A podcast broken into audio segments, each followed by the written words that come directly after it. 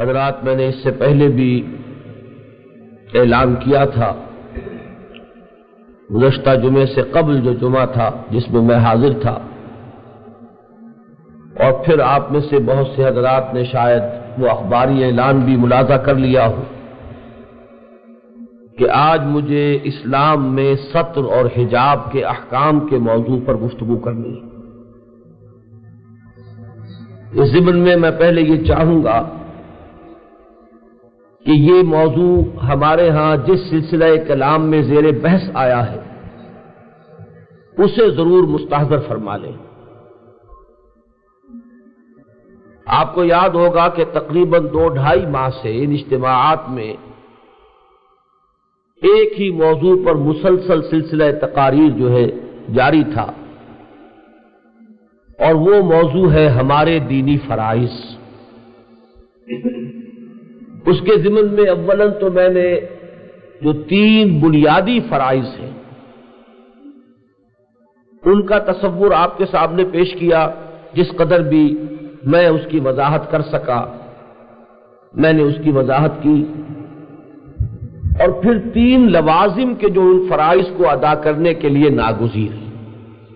مثال بھی آپ کو یاد ہوگی کہ میں نے یہ دی تھی کہ نماز فرض ہے لیکن نماز کے لیے وضو شرط ہے، تو وضو بھی فرض ہے۔ اسی طریقے سے جو اصل فرائض ہے دین کے وہ تین ہیں، لیکن یہ کہ اس کے لوازم ہے بہت سے، اور ان کو بھی جہاں تک میں سمجھ پایا ہوں، وہ جو بنیادی خاکہ ہے فرائض دینی کا، اس کے اعتبار سے کہ وہ بھی تین ہی۔ اصل فرائض کیا ہے نمبر ایک یہ کہ انسان خود دین پر کار بند ہو اور عمل پیرا ہو یہ بنیادی فرض ہے، اصل فرض۔ اس کے لیے اصطلاحات بہت سی ہیں۔ اسلام جو ہمارے دین کے لیے اس میں علم ہے، اس کے معنی بھی یہی ہے سر تسلیم خم کرنا۔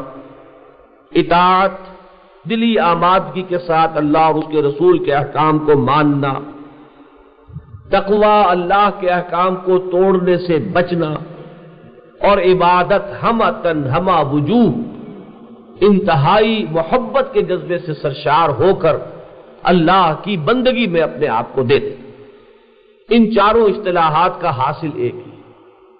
بلکہ اس میں پانچویں کا اضافہ ہو سکتا ہے کہ جب اس ان کیفیات میں وہ شدت پیدا ہو جائے کہ اس طریقے سے انسان اللہ کی بندگی کر رہا ہو، گویا کہ وہ اللہ کو دیکھ رہا ہے، تو یہ ہمارے دین میں بلند ترین مقام ہو جاتا ہے اس سطح پر۔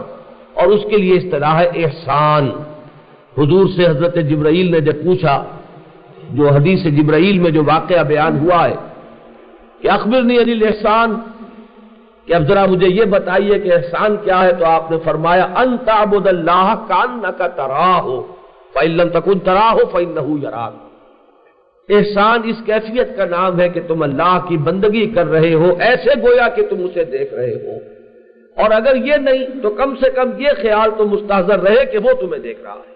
تم اس کی نگاہ میں بہرحال یہ ہے سب سے پہلی سطح، بیس لائن ہے ہمارے فرائض دینی کی۔ انہی کے لیے اصل میں نماز، روزہ، حج اور زکوٰۃ، یہ اس کے لیے ستون ہے، یہ ارکان ہے۔ اسلام کے ساتھ ان کا تعلق کیا ہے؟ کہ اسلام نام ہے پوری زندگی میں اللہ کی اطاعت کا۔ اور یہ اس کے ارکان ہے یہ سہارے ہیں، یہ ستون ہے عبادت کا مفہوم ہے پوری زندگی میں اللہ کی بندگی۔ اور یہ عبادات ہے کہ جو اس وسیع تر مفہوم میں عبادت کے تقاضوں کو ادا کرنے میں انسان کے لیے ممد اور معاون۔ دوسرا فرض ہے دین کو پھیلانے اور عام کرنے کی کوشش کرنا۔ پہلی بات تو تھی اپنی ذات تک، اللہ کا بندہ بننا۔ دوسرے یہ کہ اس کو پھیلایا اور عام کیا جائے۔ اس کے لیے بھی اصطلاحات، تبلیغ، دعوت، امر بالمعروف نہیں انل منکر شہادت الناس۔ جامع ترین اصطلاح ہے۔ لوگوں پر حجت قائم کر دینا کہ وہ اللہ کے ہاں جا کر یہ نہ کہہ سکے کہ اللہ ہمیں تو معلوم ہی نہیں تھا کہ تو کیا چاہتا ہے۔ تیرا دین جن کے پاس پہنچا، انہوں نے ہم تک نہیں پہنچایا۔ یہ بات جو ہے، قطع عذر اتمام حجت کے وہ یہ کہہ نہ سکے۔ حجت قائم کر دی جائے۔ یہ گویا کہ جامع ترین اصطلاح ہے۔ اسی معنی میں اس امت مسلمہ کو یہ منصب عطا ہوا ہے لے یقول رسول و شہید علیکم و تکون شہدا الناس۔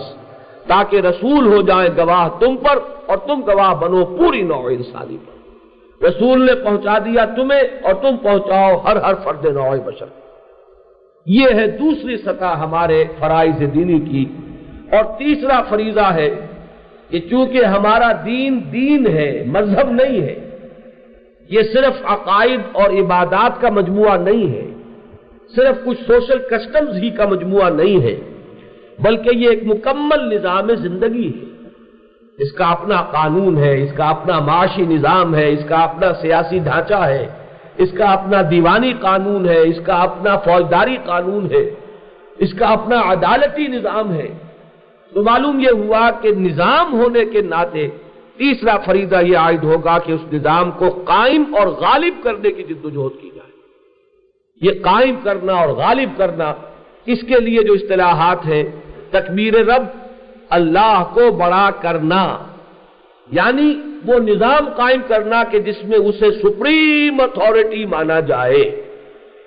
دوسری اصطلاح، ان عقیم الدین، دین کو قائم کرو۔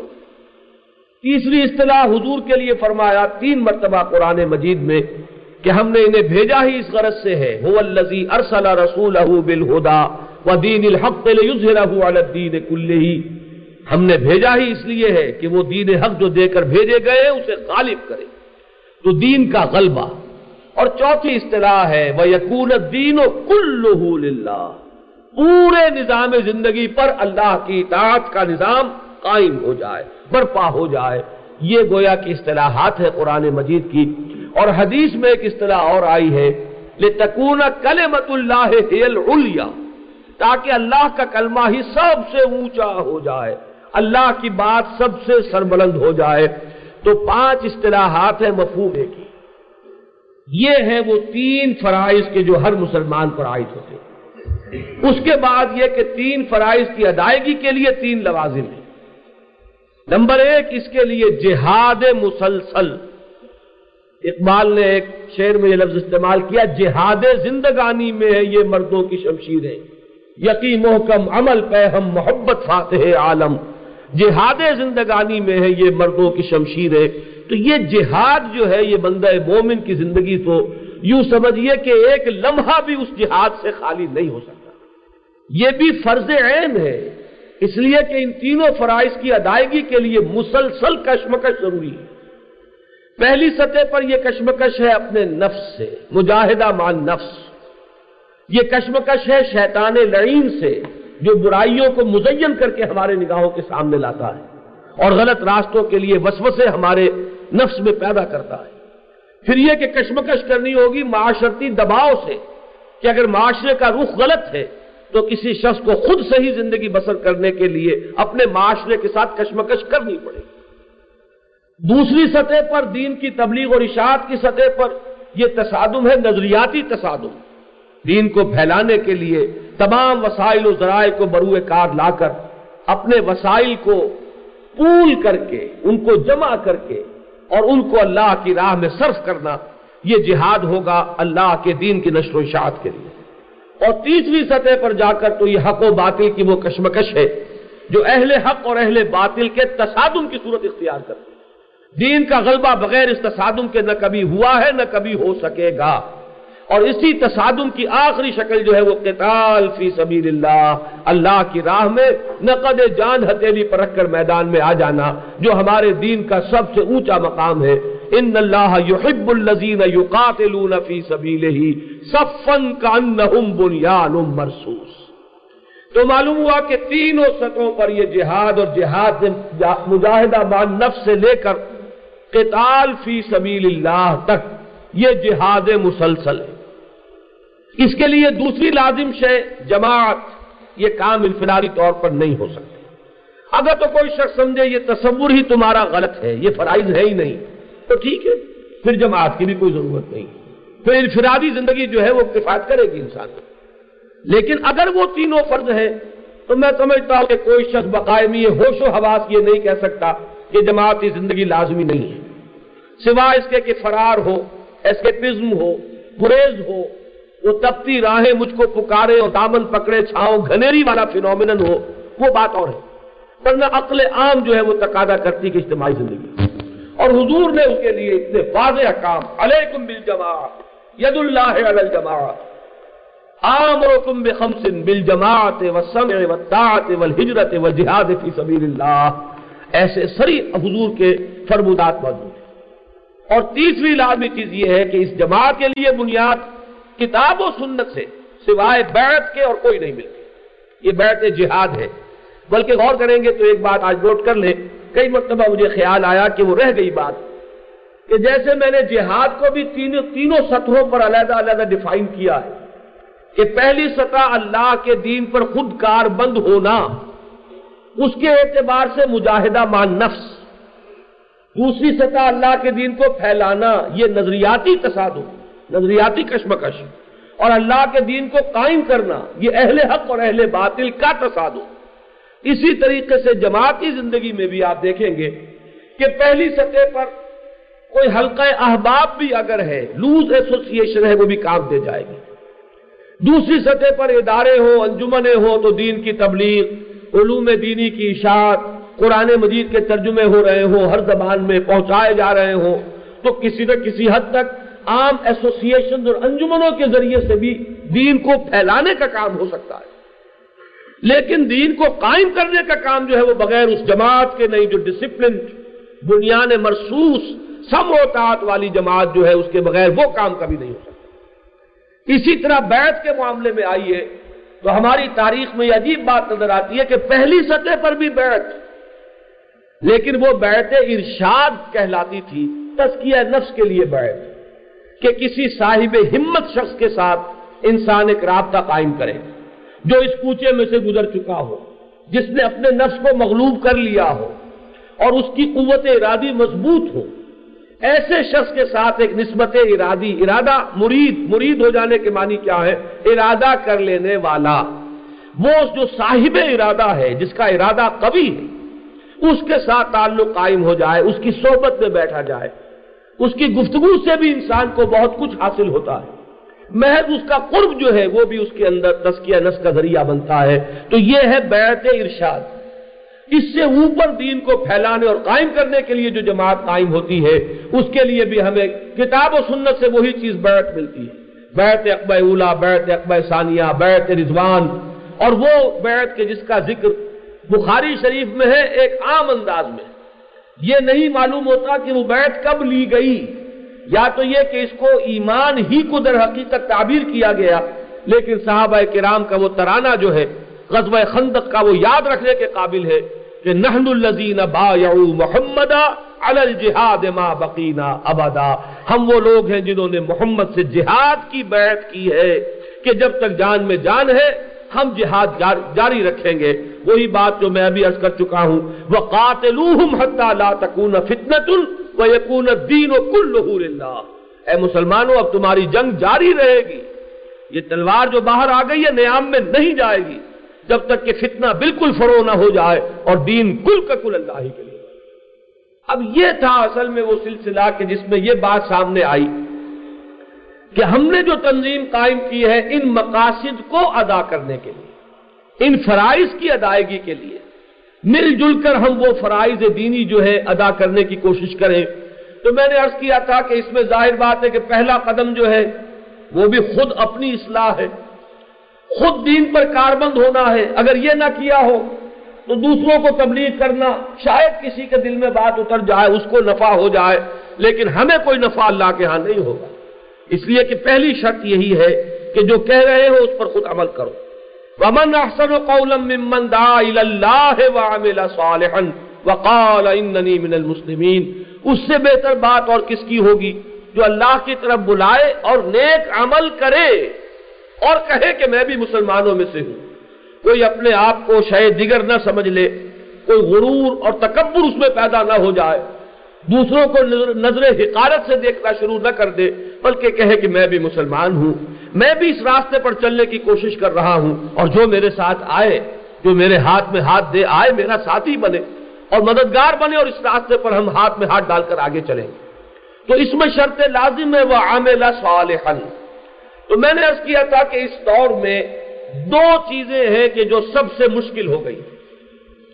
ہمارے ہاں چونکہ تاحال وہ تقسیم موجود ہے، ایک بہت ہی قدر قلیل ہے ہمارے معاشرے کا وہ حصہ کہ جو مغربی تہذیب کے براہ راست زد میں آ گیا ہے۔ ابھی ہمارے ہاں مغربی تہذیب اتنی نہیں ہے۔ ہم بچے رہے ہیں اللہ کا ہم پر یہ فضل رہا ہے کہ چونکہ یورپ سے ہمارا فاصلہ بہت تھا، اصل میں میڈیٹرینین کے ساحل پر جو مسلمان ممالک تھے، وہ سب سے پہلے صد میں آئے ہیں یورپ کی تہذیب کے۔ جسے اقبال نے کہا تھا the glittering exterior of the western civilization یہ چکا چوند کر دینے والی جو ان کی چمک دمک ہے، نظر کو خیرہ کرتی ہے، چمک تہذیب حاضر کی۔ یہ سنائی مگر جھوٹے نگوں کی ریزہ کاری ہے۔ چمک دمک تو ہے، لیکن اس میں سچائی کا ایلیمنٹ نہیں ہے۔ حقیقت نہیں ہے، یہ جھوٹے نگ ہیں جو جگمگ کر رہے ہیں۔ لیکن یہ کہ بہرحال ان کی وہ چمک اتنی تھی کہ نگاہیں چکا چوند ہو گئی سب سے پہلے یہ مشرق و مغرب کی کشمکش ہوئی ہے ترکی میں۔ لیکن ترکی کا معاملہ تو یہ ہے کہ زمینی طور پر بھی وہ ملحق تھا یورپ کے ساتھ۔ اس کا ایک حصہ یورپ ہی میں تھا۔ وہ تو یوں سمجھئے کہ یورپ اور ایشیا کا سنگم ہے۔ لہذا وہاں سب سے پہلے یہ مغربی تہذیب اور قدیم ہماری جو روایات ہیں، ان کا تصادم ہوا۔ اس کے بعد جو میڈیٹرینین کا ساحل ہے، ترکی سے نیچے اتریے شام آ گیا، لبنان آ گیا، پھر یہ مصر ہے۔ اور پھر یہ دوسرے ممالک جو ہے یہ الجزائر وغیرہ، یہ وہ ممالک ہے موراکو، کہ اس میں چونکہ بہت کم فاصلہ تھا، میڈیٹرینین آپ کو معلوم ہے، بحر روم جو ہے وہ ایک جھیل کے مانند ہے۔ ادھر سے چڑھے، ادھر اترے۔ لہذا سب سے شدت کے ساتھ یہ تہذیبی دباؤ جو ہوا ہے یورپ کا، وہ ان ممالک پر ہوا۔ ہم پر اگرچہ انگریز براہ راست حکمران رہا ہے، لیکن یہ کہ چونکہ آنا جانا بہت کم تھا، کوئی شاذ آدمی جاتا تھا یورپ۔ لہذا وہ ہمارے ہاں وہ اثرات اتنے تیزی کے ساتھ نہیں آئے۔ اور الحمدللہ، دوسری بات یہ بھی ذہن میں رکھیے کہ لنگر کچھ دینی قوتوں کا یہاں بھاری لنگر موجود تھا۔ اور وہ اس طرح کہ حضرت شاہ ولی اللہ دہلوی رحمت اللہ علیہ جیسی عظیم شخصیت۔ واقعہ یہ ہے کہ پچھلے تین سو برس کے دوران پورے عالم اسلام میں پیدا نہیں ہوئی۔ ان کا علمی تبخر ان کی وسعت نظر یہ نہیں کہ صرف وہ قال اللہ قال رسول ہی کو جانتے ہوں سوشولوجی اور اس کے مختلف جو پہلو ہیں، ان پر بڑی گہری نگاہ۔ تو ان کی اصل میں یہ عظمت ہے، یہ بات جان لیجیے۔ بدائے تو محسوس ہوتا ہے کہ ایک آدمی کا اتنا اثر کہاں ہو سکتا ہے۔ لیکن واقعہ یہی ہے کہ افراد کے ہاتھوں میں ہے اقوام کی تقدیر۔ ہر فرد ہے ملت کے مقدر کا ستارہ۔ بہت بڑی بڑی چیزیں جو ہے اگر ٹریس کریں گے آپ تو جا کر وہ کسی ایک فرد پر معلوم ہوگا کہ وہاں سے اس کا آغاز ہوا۔ تو شاہ ولی اللہ دہلوی کی شخصیت وہیں سے پھر یہ سارے جو مدارس ہمارے چلے ہیں اور یہ شاہ عبد العزیز ان کے صاحبزادے رحمت اللہ علیہ، مدرسہ شاہ عبد العزیز گویا کہ اسی کی مانوی یہ نسل ہے دارالعلوم دیوبند ہو یا وہ مظاہر العلوم ہو سہارنپور کا، یہ در حقیقت مدرسہ شاہ عبد العزیز ہی کی مانوی نسل اور اسی سے یہ بے شمار جو ہمارے ہاں جال پھیل گیا، تو یہ دوسرا ایلیمنٹ ہے۔ ایک مغرب سے ہمارا جو فزیکل فاصلہ تھا، جو بوٹ تھا زمانی، اور دوسرے یہ کہ یہاں پر علماء کا جو ہے اثر، وہ اتنا تھا مضبوط اور بھاری کہ ہمارے ہاں اس مغربی تہذیب کا ابھی اتنا شدید نہیں ہوا معاملہ۔ یہ تو آزادی کے بعد زیادہ یہ ہمارے ہاں سیلاب آیا ہے۔ آزادی سے پہلے یہ سیلاب نہیں تھا۔ ذرائع ابلاغ پر ایسے لوگ پہنچ گئے اور بڑے سٹل انداز میں انہوں نے لوگوں کے ذہن کو اور فکر کو جو ہے وہ موڑا۔ ورنہ یہ کہ واقعتاً آزادی سے پہلے بر صغیر پاک و ہند میں یہ بے حیائی، بے پردگی، یہ آزادی۔ تیسرا ایلیمنٹ یہ بھی ہو گیا کہ ہمارا سوشل سٹرکچر جو ہے، یہ اتنے وسیع پیمانے پر جو یہ نقل آبادی ہوا ہے، اس سے وہ سوشل فیبرک جو ہے وہ بھی ٹوٹ گیا، درم برم ہو گیا۔ کہ ایک لوگ جہاں آباد تھے صدیوں سے، وہاں کے جو ان کے اثرات تھے، کہ آس پاس کے لوگوں کی رعایت اور لحاظ اور وہ روایات جو ہے وہ ٹوٹ گئی۔ اور یہاں آ کر جو ہے وہ چونکہ آبادی جو ہے بالکل اثر رو بنی ہے، تو معلوم ہوا کہ جو چیزیں شاید اگر وہی کیفیت رہتی، تو ابھی اور پچاس سال لگتے وہاں تک پہنچنے میں، یہاں وہ بیس سال کے اندر اندر وہ منزلیں جو ہے وہ طے ہو گئی بھائی ہما یہ میں بات ارض کروں گا کہ ہمارے ہاں الحمدللہ ابھی تک وہ مغربی تہذیب کا معاملہ اتنا شدید نہیں ہے۔ ہمارے ہاں وہ تقسیم ابھی تک موجود ہے کہ معاش کی ذمہ داری اصلاً مرد پر ہے۔ اور عورت جو ہے، اس کے لیے جو آئیڈیل کردار ہے، وہ شم خانہ ہونے کا ہے شم انجمن ہونے کا نہیں۔ یہ ہمارے معاشرے میں تاحال ہے۔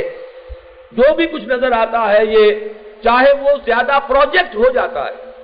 یہ بیگمات جو ہے یہ چونکہ زیادہ ایکٹیو ہے ان کے اخبارات سے اور جو ذرائع ہیں ابلاغ کے، ان کے ساتھ رابطہ ہے۔ ان کی تھوڑی سی بات جو ہے، وہ پہاڑ بن کر لوگوں کے سامنے آ جاتی ہے۔ اس وجہ سے وہ ریشیو پروپورشن جو سامنے آتا ہے وہ بہت غلط ہے، بہت مس لیڈنگ ہمارے ہاں ابھی تک الحمدللہ ان کا اگر واقع تناب جائزہ لے تو حلقہ اثر بہت محدود ہے۔ اگر سرکاری ذرائع ان کی پشت پر نہ ہو اور اگر پوری تائید جو ہے سرکاری ذرائع سے ان کی نہ ہو رہی ہو تو ہمارے معاشرے میں ان کی کوئی حیثیت نہیں۔ اور ان کے پیچھے چلنے والی کوئی عورت یہاں نہیں ملے گی۔ لیکن بدقسمتی سے چونکہ ہماری بیوروکریسی میں وہ ذہن جو ہے بیٹھا ہوا ہے۔ اور اس کے ذریعے سے ان کو وہ سارے وسائل و ذرائع حاصل ہو جاتے ہیں۔ لہذا یہ چیز محسوس ہو رہی ہے کہ یہ بہت ہی ہمارے لیے ایک پریشان کل مسئلہ ہے۔ حقیقت وہ نہیں۔ تو میں یہ کر رہا تھا کہ ہمارے ہاں الحمدللہ تاحال، وہ تقسیم کار جو ہے بائی اینڈ لارج ہمارے معاشرے میں ہے کہ معاش کی ذمہ داری مرد پر ہے اور عورت کے لیے جو آئیڈیل کردار ہے وہ خاتون خانہ ہونے کا ہے۔ اس اعتبار سے جب ہم نے تنظیم قائم کی، تو سب سے پہلا مسئلہ جو مردوں کے بارے میں سامنے آیا، وہ عقل حلال کا تھا۔ نماز پڑھنی مشکل نہیں ہے۔ ٹھیک ہے، کسی وقت قصل ہو گیا، کسی وقت آدمی جماعت کی پابندی نہیں کر سکا، لیکن اس سے زیادہ کوئی نماز کی ادائیگی کا معاملہ مشکل نہیں ہے۔ ایک آدمی نے طے کر لیا کر جائے روزے کا معاملہ بھی یہ ہے کہ چاہے وہ جون جولائی کے ہوں لیکن ایک شخص جس نے ارادہ کر لیا ہو، وہ رمضان میں کچھ ایسا ماحول بن جاتا ہے کہ روزہ رکھنے والے کو معاملہ جو ہے وہ اتنا کٹھن نظر نہیں آتا جتنا کہ وہ نہ رکھنے والے کو محسوس ہوتا ہے کہ نہ معلوم اس شخص پر کیا بیت رہی ہوگی، کیا مصیبت اس پر ٹوٹی ہوئی ہوگی۔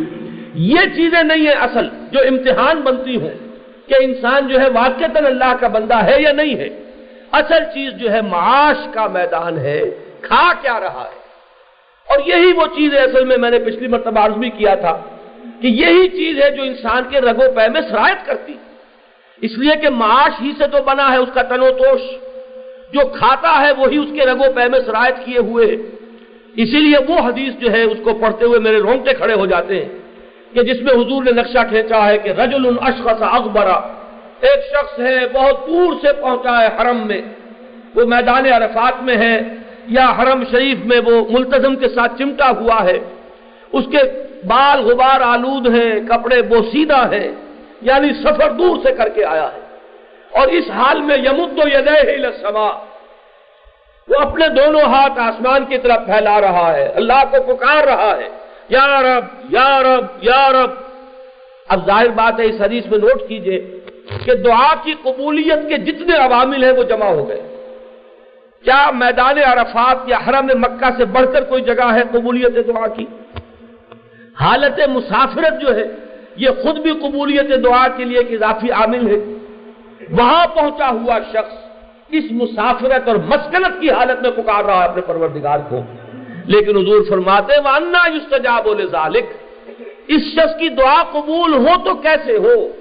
وہ مت ام حرام و بل بس حرام بل حرام کہ اس کا کھایا ہوا بھی حرام کا ہے، اس کا پہنا ہوا بھی حرام کا ہے۔ اور جو اس کا جسم بنا ہے وہ بھی حرام غذا سے بنا ہے۔ تو معلوم ہوا کہ یہ ہے اصل مسئلہ کہ جہاں ایک شخص کا امتحان ہوگا کہ وہ واقع دین پر کار بند ہے یا نہیں ہے۔ دوسری چیزیں بھی ہیں لیکن اصل امتحان یہاں ہے۔ لہذا جب ہم نے تنظیم قائم کی تھی تو شروع ہی میں تفصیل سے ہم نے ہمارے معاشرے میں جو کچھ حال ہے، سود کا جو معاملہ ہے، سودی لین دین جس طرح ہے، بینک ہے، بینک کی سروسز کا معاملہ ہے پھر ہمارے انشورنس کمپنیز ہیں، آیا ان کی سروس جائز ہے یا ناجائز ہے؟ رشوت دینے اور لینے کا معاملہ ہے۔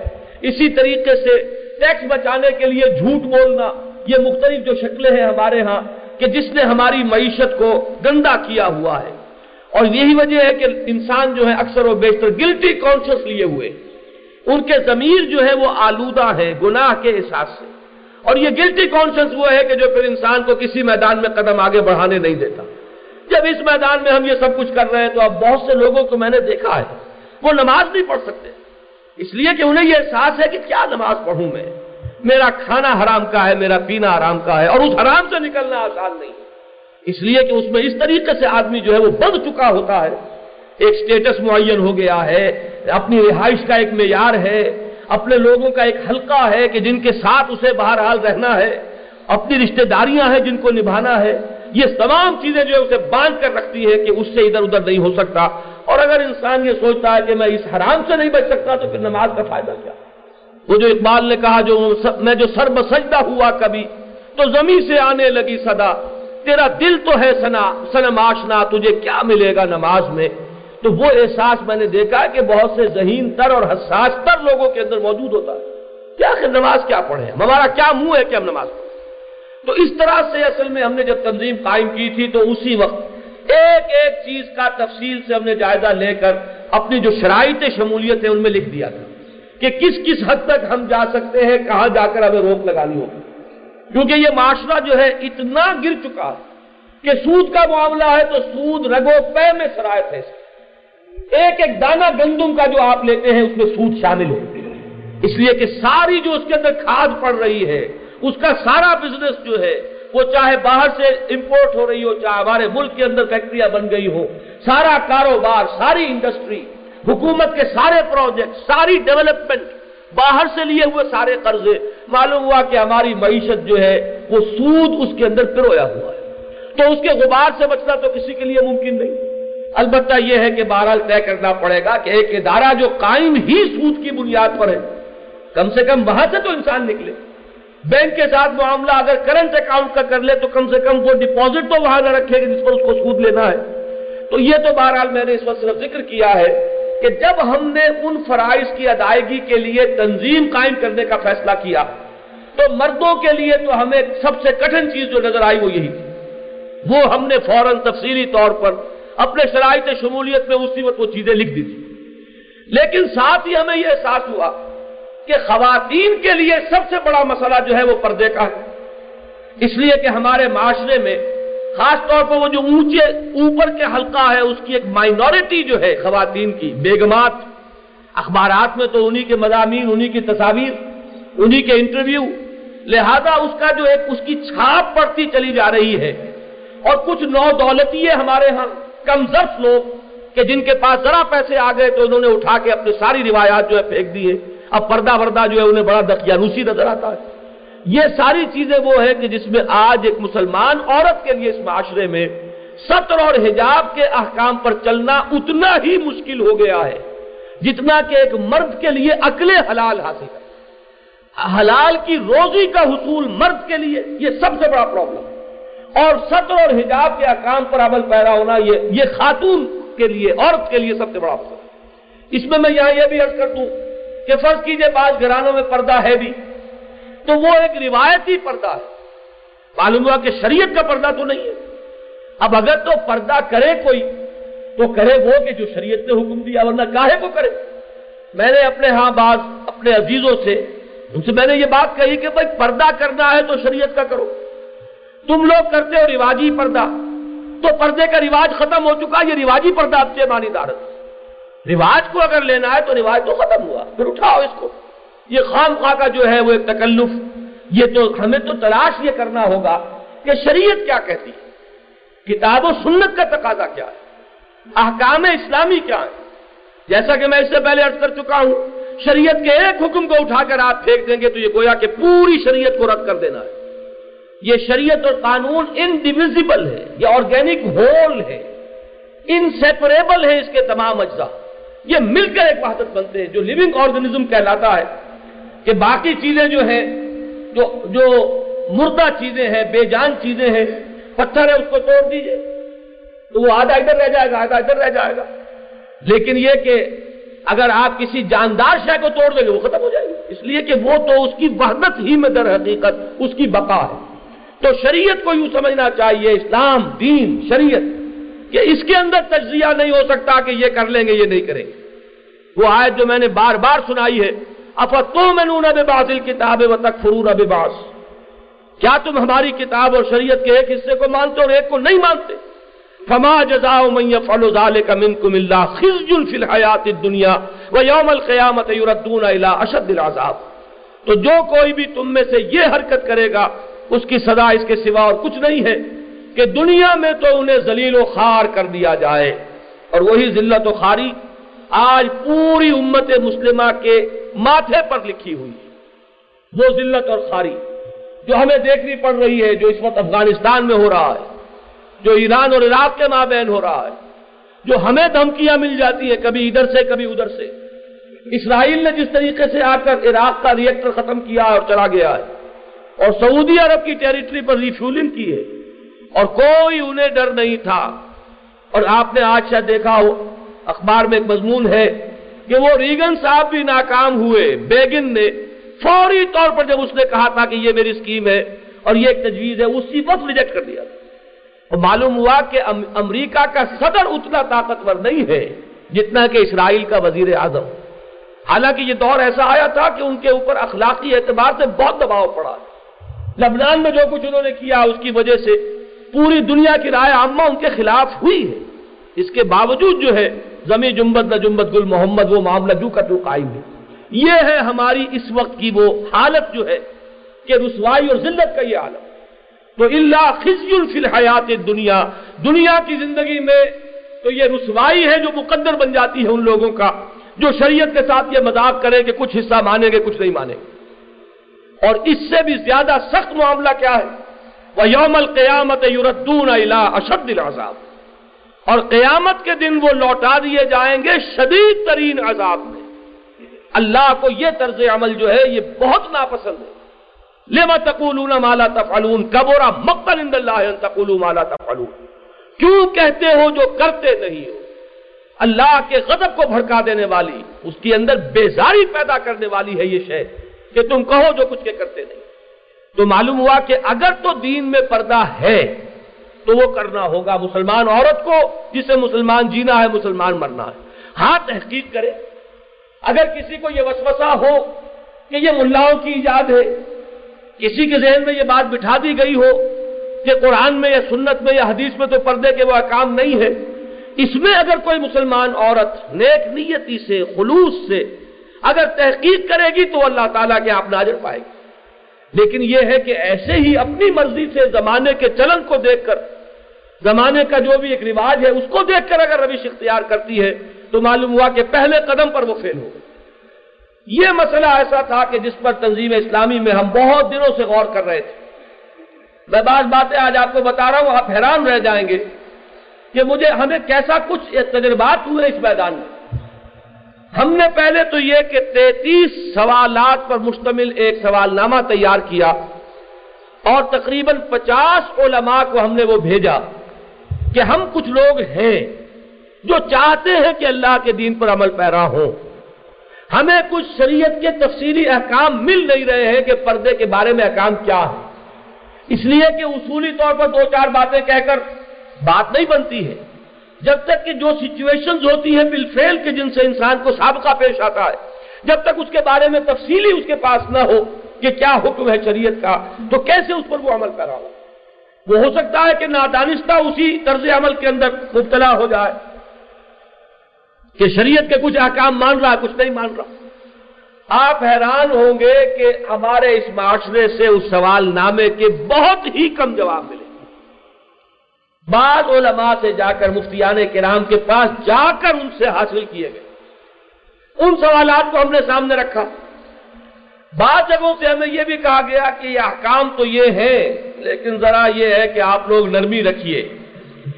معلوم ہوا کہ کس درجے اس وقت جو ہے شکست خوردگی کا عالم ہے، جو ہمارے علماء کے ایک طبقے کے اوپر تاریخ کہ وہ حق، ایک بات کو حق سمجھتے ہوئے کہنے کی ضرورت نہیں کر رہے۔ اس لیے کہ زمانے کا اب ایک چلن ہے، ایک رو ایک طرف کو چل نکلی ہے، لہذا وہ جرت نہیں کر پا رہے ہیں کہ کہہ سکے کہ بات کی بہرحال چونکہ ہمارا معاملہ تھا عملی، ہم چونکہ اسی بنیاد پر ایک تنظیم قائم کر رہے تھے، لہذا ہم نے اس پر پوری تحقیق کی۔ اور وہ سوال نامے کے جو جوابات آئے، ان پر مزید لوگوں سے مل کر پھر ہم نے وہ تنظیم اسلامی کے لیے ایک مراسلہ جو ہے مرتب کیا تھا۔ کہ جس میں ہم نے تفصیلی احکام دیے۔ اس لیے کہ ہمارے ہاں معاشرے میں یہ جان لیجیے، مختلف صورتیں ہوتی یا تو ایک شخص ہے، وہ خود ہی کمانے والا ہے، گھر کا وہ سربراہ ہے، اس کی حیثیت تو اور ہو گئی۔ ایک ایسا ہے نوجوان کہ جس کی شادی بھی ہو گئی ہے، لیکن یہ کہ بہرحال وہ ابھی پورے طور پر گھر کا سربراہ نہیں ہے۔ وہ کیا کرے؟ اگر اس کے والدین اس کے ساتھ اتفاق نہ رکھتے ہو اگر اس کی بہنیں یا اس کے جو بھائی اور ساتھ رہ رہے ہیں جوائنٹ فیملی سسٹم میں، اب وہاں وہ کیا کرے بعض لوگوں کی یہ مشکل ہے کہ علیحدہ گھر وہ اپنا ابھی بسا نہیں سکتے۔ دیکھیے، پردے اور سطر کے بارے میں بالکل وہی ہمیں تجریج تدریج کا معاملہ ملتا ہے شریعت میں کہ جو دوسرے احکام شریعہ کے ضمن میں ملتا ہے۔ شراب کی حرمت ایک دم نہیں ہوئی، سود کی حرمت ایک دم نہیں ہوئی تدریجن احکام آئے۔ لہذا اس سے بعض لوگ جو ہے خاص اس معاملے میں مغالطے پیدا کرتے ہیں۔ قرآن مجید میں وہ آیات بھی ہے کہ جس میں فرما دیا گیا مثلاً کہ شراب اور جوئے کے اندر نفع بھی ہے، لیکن ان کا گناہ کا پہلو جو ہے وہ منفاط سے بڑھ کر بس بات ختم ہو گئی۔ اب اگر اس کو کوئی دلیل بنا لے کہ شراب تو مطلق حرام نہیں ہے شریعت میں، تو یہ در حقیقت اس کی بدنیت ہی ہوگی۔ اس لیے کہ اس کے بعد وہ حکم آیا کہ لا تقرب الصلاۃ وانتم سکارا۔ نشے کی حالت میں نماز مت پڑھو۔ اور پھر سورہ معاہدہ میں آخری حکم آ گیا کہ یہ خمر اور میسر جو ہے، یہ شیطانی اعمال ہے فجتنبو ان سے باز آ جاؤ۔ فہل انتم منتہون اب باز آتے ہو کہ نہیں آتے؟ تو یہ سارا معاملہ جو ہے تدریج کا اگر سامنے رہے گا تو پھر کہیں کوئی مغالطہ نہیں ہوتا۔ یہی معاملہ ہوا ہے پردے اور سطر کے احکام کے ذمن میں۔ اول تو میں یہ عرض کر دوں کہ سطر کا لفظ قرآن مجید میں کہیں نہیں آیا۔ یہ جو ہے در حقیقت حدیث سے ہمیں ساری تفصیلات معلوم ہوئی حجاب کا لفظ قرآن میں ہے، چادر کا لفظ قرآن میں ہے، اوڑھنیوں کا لفظ قرآن میں ہے۔ اور ایک تفصیل جو ہے، فہرست کچھ رشتوں کی وہ قرآن میں دو مقامات پر آئی۔ کہ یہ معاملہ جو ہے، عورت کا اپنی زینت کے ساتھ سامنے آنا، یہ فلاں فلاں فلاں کے سامنے ہو سکتا ہے، اس سے باہر نہیں ہو سکتا۔ یہ ہے در حقیقت احکام جو کہ قرآن مجید میں آئے ہیں، سورہ احزاب میں اور سورہ نور میں۔ ان میں بھی تدریج یہ ہے کہ ابتدائی احکام آئے ہیں سورہ احزاب میں اور تکمیلی احکام آئے سورہ نور میں۔ دوسری جو بالکل فطری تدریج ہے وہ یہ ہے کہ ابتدائی احکام میں خطاب کیا گیا ہے حضور کی ازواج متحرات کو۔ اس لیے کہ قانون ہے یہ کہ چیریٹی بگنز ایٹ ہوم، جس اصلاحی عمل کا آغاز کرنا تھا، وہ سب سے پہلے حضور ہی کے گھر سے شروع ہونا چاہیے تھا۔ یہ وہ فطری قانون ہے جس کے تحت جو پہلا خطاب ہے، وہ ہوا ہے ازواج متحرات سے۔ اور نمبر دو یہ کہ مسلمان عورت کے لیے تا قیام قیامت اسوا بننا ہے مسلمان عورت کے لیے حضور کی ازواج متحرات کو۔ حضور اسوا ہے مسلمان عورت کے لیے بھی، مسلمان مرد کے لیے۔ لیکن عورتوں کے جو نسوانی معاملات ہیں، ان کا خالص جو اپنا عورت ہونے کی حیثیت سے زندگی کا رخ ہے، ظاہر بات ہے اس میں حضور صلی اللہ علیہ وسلم ان کے لیے اسوا نہیں ہو سکتے۔ لیکن حضور مرد ہے لہذا یہ جو ایک خلا ہے اس محمدی میں صلی اللہ علیہ وسلم، اسے پر کرایا گیا، حضور کی ازواج متحرات کو نمونہ بنا کر۔ یہی وجہ ہے کہ سورہ آداب ہی میں وہ آیت بھی آئی ہے۔ لقت کان لکم فی رسول اللہ اسوت الحسن اے مسلمانوں، تمہارے لیے اللہ کے رسول کی شخصیت میں ایک بہت عمدہ نمونہ ہے۔ اسی سورہ مبارکہ میں ازواج متحرات کو خطاب کر فرمایا کہ لستم کا حدم من النساء۔ اے نبی کی بیویوں، تم عام عورتوں کے مانند نہیں ہو، بلکہ تمہیں تو در حقیقت تمام مسلمان عورتوں کے لیے نمونہ بننا ہے۔ اس کو بھی ہمارے ہاں پاس جو جدیدیت پسند یا اباہیت پسند خواتین یا دانشور ہیں، انہوں نے مغالطے کی بنیاد بنایا ہے کہ یہ تو صرف خواتین جو ہے عام خواتین سے خطاب نہیں ہے، حضور کی ازواج سے خطاب ہے۔ یہ در حقیقت اس کو سمجھنے کی بجائے اس سے ایک غلط دلیل اخذ کرنے کی ایک بالکل نیت کے اعتبار سے میں سمجھتا ہوں کہ اس میں فساد موجود تو میں یہ چاہتا ہوں کہ ذرا پہلے تو وہ آیات آپ دیکھ لیں کہ جو سورہ احزاب میں آئی اور پھر خاص طور پر سورہ نور کیا سورہ احزاب میں شاد ہوتا یا نسان نبی یہ لستن کا من النساء۔ اے نبی کی بیویوں، تم عام عورتوں کے مانند نہیں ہو۔ ان تقیت فلا تخزان بالقول۔ اگر تم تقوا کی روش اختیار کرو، تو سب سے پہلی بات جو تمہیں کرنی ہوگی وہ یہ ہے کہ اپنی گفتگو میں لوچ مت پیدا ہونے دو۔ کسی نامحرم سے کبھی گفتگو ہو، کوئی دروازے پر آ گیا ہے، کوئی بات پوچھ رہا ہے، کوئی چیز مانگ رہا ہے، تو جہاں کہیں بھی کسی سے گفتگو کا موقع ہو، اب دیکھیے یہ بات ذہن میں رکھیے۔ اللہ تعالیٰ نے عورت میں ایک حسن رکھا ہے۔ یہ چیزیں وہ ہیں کہ جو علم العضویات ہو فزیولوجی یا علم نفسیات ہو سائیکالوجی یہ اس کے مسلمات میں سے۔ کہ لیونگ آرگنزم جتنے بھی ہوتے ہیں، زی حیات جو بھی ہیں، زندہ چیزیں، ان کے اندر ایک بہت بڑا معاملہ جو ہے وہ ریپروڈکشن کا ہے، بقائے نسل۔ یہ بقائے نسل کے لیے یہ جنس جنسوں کا یہ فرق ہے۔ اور ہر جگہ آپ یہ دیکھیں گے کہ چونکہ یہ ریپروڈکشن ایک بہت بڑی ذمہ داری ہے، فطرت نے بقائے نسل کے لیے بڑے دائیات اس کے رکھتی ہے۔ بہت پورٹنٹ موٹیوز ہیں۔ اور اس میں سے ایک موٹیو یہ بھی ہے کہ فیمیلز میں ایک حسن، ایک کشش میل کے لیے، نر کے لیے ایک کشش جو ہے اس میں رکھی گئی۔ یہ اس چنانچہ اس کی آواز میں بھی لوچ ہے۔ اس کی آواز اور مرد کی آواز میں فرق ہے۔ ان کے چہروں کی شکل و شبات میں فرق ہے۔ یہ داڑھی اور مونچے جو ہمیں ملتی ہیں، آخر کیوں خواتین کے چہروں کو اس سے خالی رکھا گیا ہے؟ ان کے پورے وجود میں در حقیقت اللہ تعالی نے ایک کشش رکھی ہے مرد کے لیے۔ اور یہی چیز جو ہے، در حقیقت فتنے کا دروازہ ہے۔ اس پر اگر قدغن نہ ہو، اس پر اگر احتیاطیں عائد نہ کی جائیں، اس پر حدود اور قیود نہ ہو، تو یہی چیز ہے کہ جو جنسی انارکی سیکشول انارکی پیدا کرے گی۔ اسی سے سیکشول پرورشن پیدا ہوتی ان چیزوں کو روکنے کے لیے شریعت نے تفصیلی احکامات دیے ہیں، جن میں سے ایک کا تعلق ہے سطر سے اور ایک کا تعلق ہے حجاب سے۔ سطر کا معاملہ یہ ہے کہ یہ بھی فطری بات ہے، ہر انسان جانتا ہے۔ کہ جسم کے کچھ حصوں کو وہ ڈھانپ کر رکھنا چاہتا ہے۔ یہ انسان کا انسٹنکٹ ہے، اس کی فطرت ہے۔ تو جسم کا جو حصہ ڈھکا رہنا چاہیے، وہ شریعت کی اصطلاح میں سطر ہے۔ مرد کا سطر ہے ناف کے اوپر سے لے کر اور گھٹنے کے نیچے تک۔ یہ حصہ جسم کا کبھی نہیں کھلنا چاہیے مرد کا۔ سوائے بیوی کے سامنے کھلے گا یا ڈاکٹر کے سامنے۔ حسب ضرورت۔ باقی یہ کہ باپ کے جسم کا یہ حصہ بیٹے کی نگاہ میں نہیں آنا چاہیے۔ بیٹے کے جسم کا یہ حصہ باپ کی نگاہ میں نہیں آنا چاہیے۔ باپ کے بھائی کے جسم کا یہ حصہ بھائی کی نگاہ میں نہیں آنا چاہیے۔ یہ سطر ہے۔ یہ جسم اور یہ بھی ذہن میں رکھیے ہمارے ہاں یہ سارے جو سوئمنگ کاسٹیومز ہیں گیمز میں یہ جو نکر کا استعمال ہے، یہ اس سطر کے اسلامی حکم کے خلاف۔ اسلام میں مرد کے جسم کا یہ حصہ ہر حال میں ڈھکا رہنا چاہیے۔ اس میں ناف بھی شامل ہے، ناف کے اوپر سے لے کر اور گھٹنے کے نیچے تک گھٹنا پورا اس میں شامل ہونا چاہیے۔ عورت کا جو جسم ہے وہ کل کا کل سطر ہے۔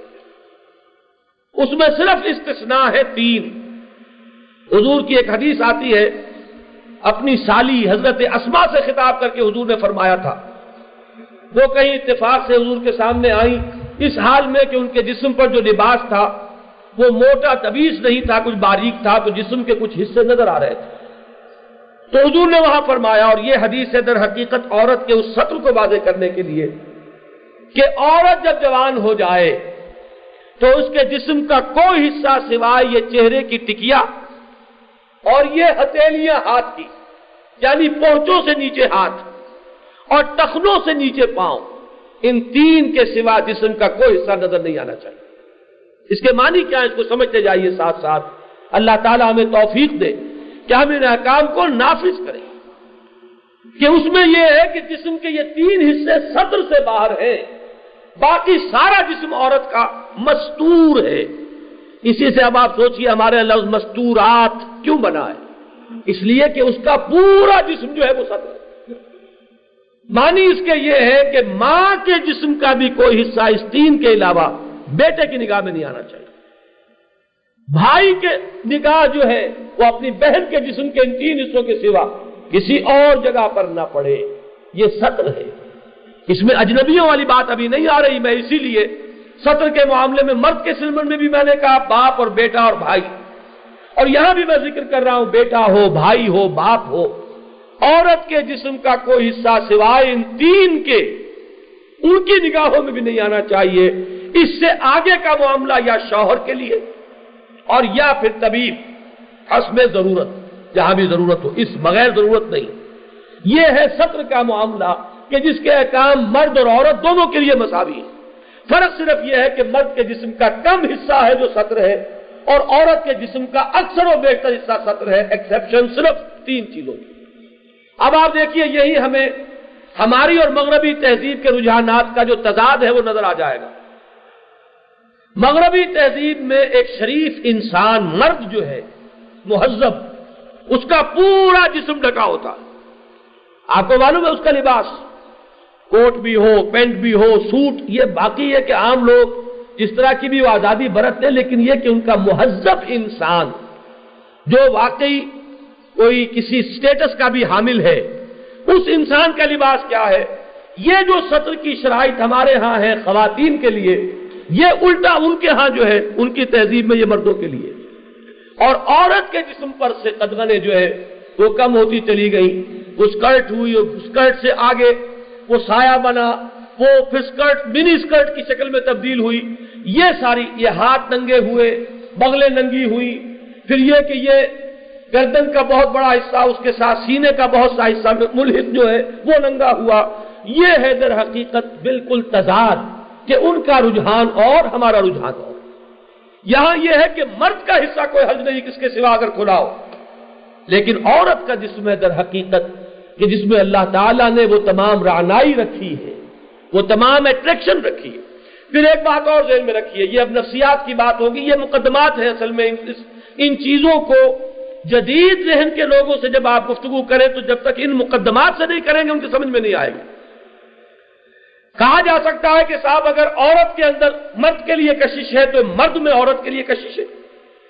پھر مرد کے لیے بھی وہی اکام ہونے چاہیے۔ یہ بات صحیح نہیں ہے۔ نفسیاتی اعتبار سے آپ کو معلوم ہونا چاہیے کہ مرد کی فطرت کے اندر اقدام اور فعل ہے۔ عورت کی سرشت میں گریز اور انفعال ہے۔ ویسے اگرچہ یہ ماننا پڑے گا، وہ جو فارسی کا شعر ہے کہ نہ ہر زن نستو، نہ ہر مرد مرد، خدا پن انگوش یکساں نہ کر۔ تو کچھ عورتیں بھی ہوتی ہیں جو مردوں کے سے مزاج کی حامل ہوتی ہیں۔ اور کچھ مرد بھی ہوتے ہیں کہ جن کا وہ زنانہ مزاج ہوتا ہے، ان کو علیحدہ رکھ دیجیے۔ تو مرد کی فطرت کے اندر اقدام ہے، آگے بڑھنا ہے فیل ہے۔ اور عورت کی فطرت میں انفعال ہے یا گریز ہے؟ وہ پیچھے ہٹتی ہے، آگے نہیں بڑھتی۔ اور اسی میں در حقیقت اس کا نسوانی حسن پوشیدہ ہے۔ مرد کی حیثیت تعلیم کی بنتی ہے اور عورت کی مطلوب کی بنتی ہے۔ حالانکہ خالص فزیکل لیول پر دونوں ایک دوسرے کے لیے ضروری ہے۔ مرد کے لیے عورت اگر ضروری ہے تو عورت کے لیے مرد بھی ضروری ہے۔ اس کے باوجود ایک فرق ہے اور اس کی نفسیات کے اندر یہ فرق موجود ہے۔ شریعت نے اسی کو رکھا ہے کہ شادی میں مرد جو ہے وہ مہر ادا کرتا ہے۔ عورت کیوں نہ مہر ادا کرے؟ سوال یہ ہے۔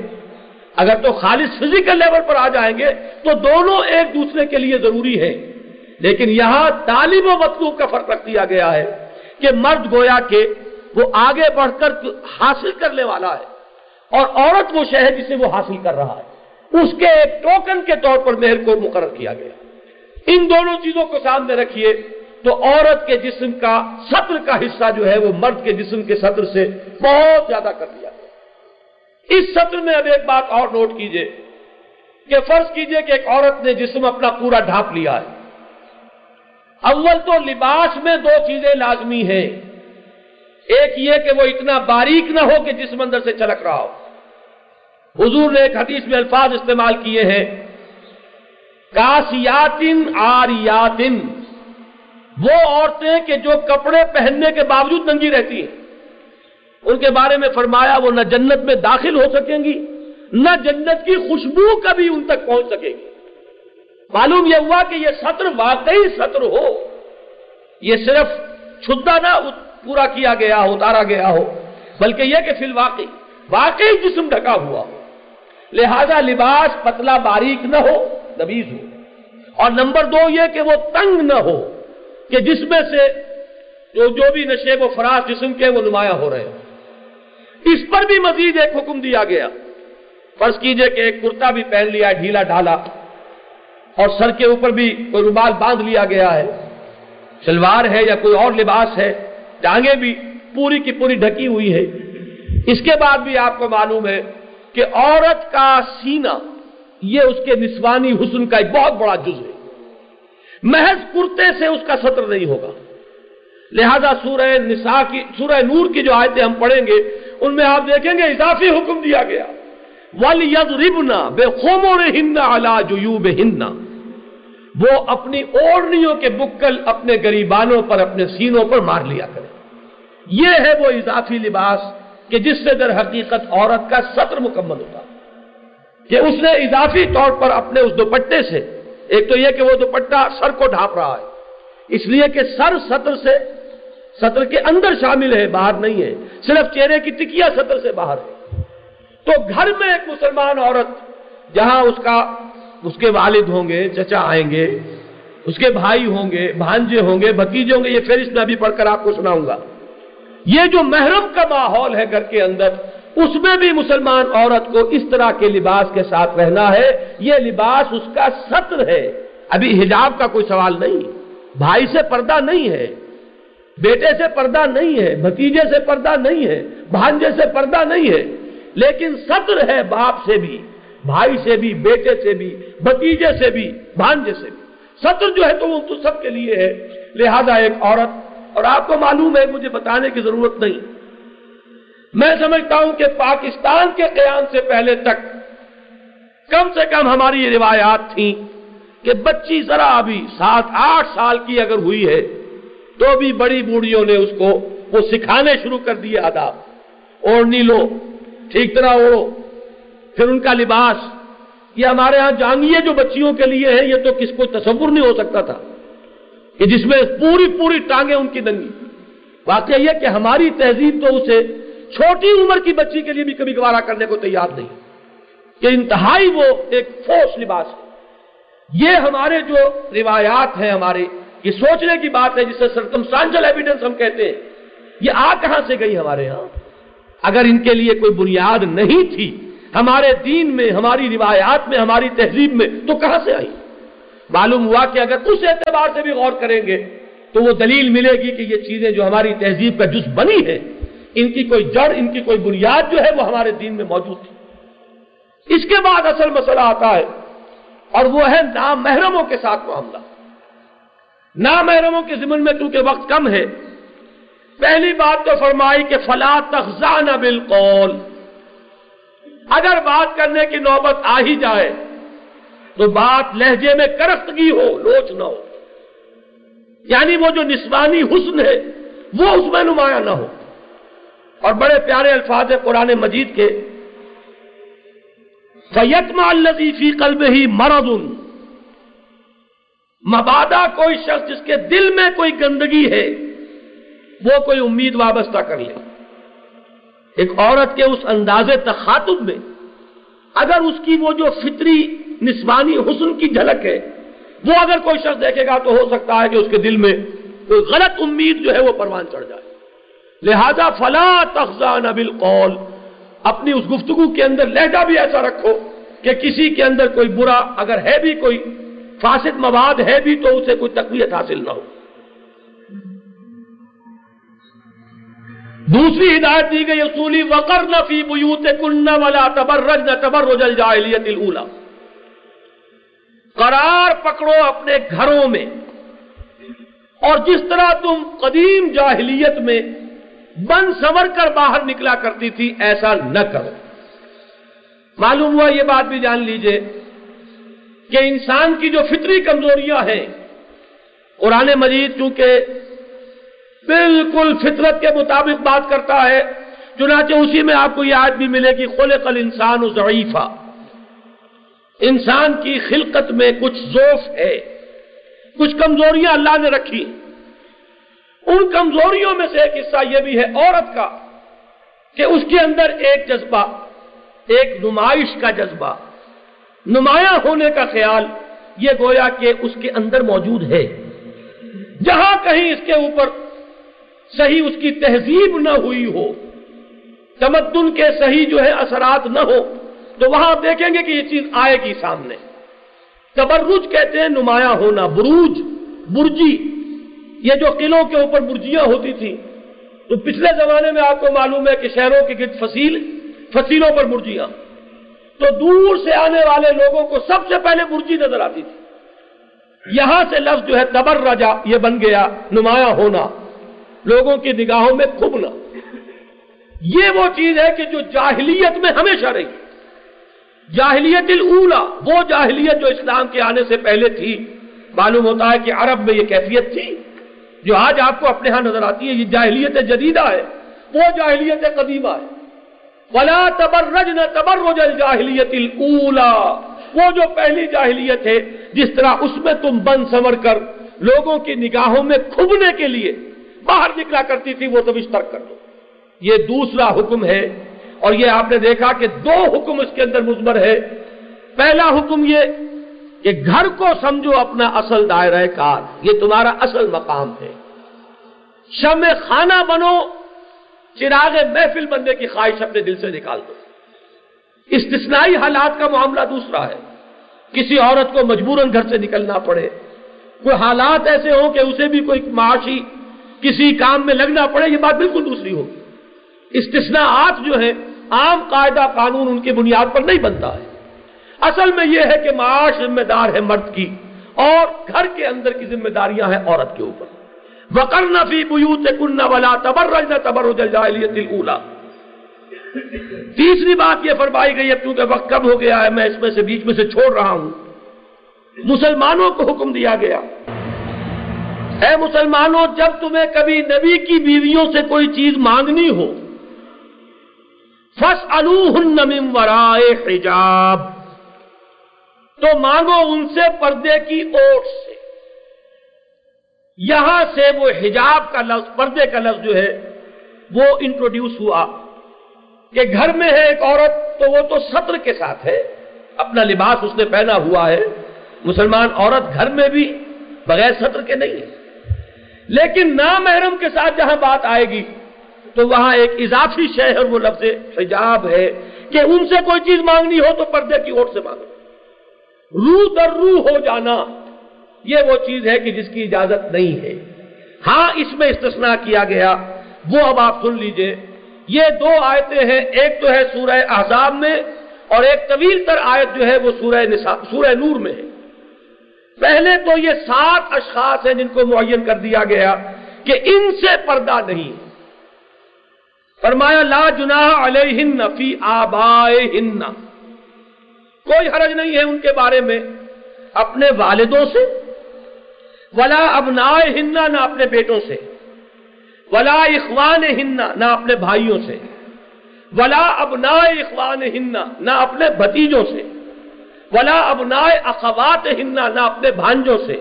یہ ذہن میں رکھیے، اپنے بھانجے شور کے بھانجے نہیں، اپنے بھانجے عورت کا بھانجا، عورت کا بھتیجا۔ ولا نسائے ہننا اور اپنے میل ملاپ کی جو عورتیں ہوتی ہیں، ان سے۔ بلا ماں ملکت ایمان ہننا اور نہ وہ جو ان کے غلام ہوں، جو ان کے زیر دست ہے، غلام ہے، مملوک ہے۔ جن کے اندر اس طرح کا کوئی خیال آ ہی نہیں سکتا، اس لیے کہ وہ تو ملکیت ہے۔ آپ کو معلوم ہے کہ ملکیت اس زمانے میں غلام کا جو تصور تھا، اس کو ذہن میں رکھیے کہ غلام کا سٹیٹس اتنا نیچے تھا آتا سے کہ کسی غلام کے دل میں جو ہے، وہ اپنی مالکہ کے لیے یا اس گھر کی خواتین کے لیے کوئی خیال اس طرح کا آنا تقریباً ناممکن محال مطلب یہ سات ہیں وہ رشتے کہ جن کو مستثنا کیا گیا۔ میں آپ کو اللہ کا واسطہ دے کر یہ کہتا ہوں کہ سوچئے کہ قرآن مجید میں یہ ساری ایکسرسائز ان فیوٹیلٹی اگر یہ اس سے آگے بھی کوئی معاملہ اگر ہے تو یہ کیوں کی گئی؟ یہ رشتے کیوں گنوائے گئے؟ اگر کوئی فرق نہیں ہے عام انسانوں میں اور ان میں، تو یہ پوری تفصیل دینا کس لیے؟ اگر کوئی فرق نہیں ہے تو یہ ایکسرسائز فیوٹیلٹی ہے، بیکار کی بات ہے۔ اور اگر کوئی فرق ہے تو فرق کیا ہے؟ جہاں تک صدر کا تعلق ہے، وہ تو مسلمان عورت کو اپنے بھائی سے بھی کرنا ہے۔ معلوم ہوا کہ یہ چہرے کا پردہ ہی تو رہ گیا ہے، اور تو کوئی بات ہے ہی نہیں۔ محرم اور غیر محرم کے درمیان فرق کیا ہے؟ صرف چہرے کے پردے کا فرق۔ ہے بھائی اور کوئی عام اجنبی، اس کے مابین فرق کیا ہے؟ باقی بھائی کے لیے بھی چہرے اور ہاتھوں اور پاؤں کے علاوہ باقی جسم تو بہن کا جو ہے وہ سطر ہے۔ اس سے آگے کا تو کوئی سوال ہی نہیں۔ وہ اس سے آگے مسلمان عورت کا جسم جو ہے وہ کھلے گا تو صرف اپنے شوہر کے سامنے۔ یا جیسا کہ میں نے عرض کیا تھا طبیب یا ڈاکٹر کے سامنے، حسب ضرورت، مجبوری جو بھی ہو۔ باقی تو اس سے آگے نہ بھائی کے لیے، نہ باپ کے لیے، نہ بیٹے کے لیے۔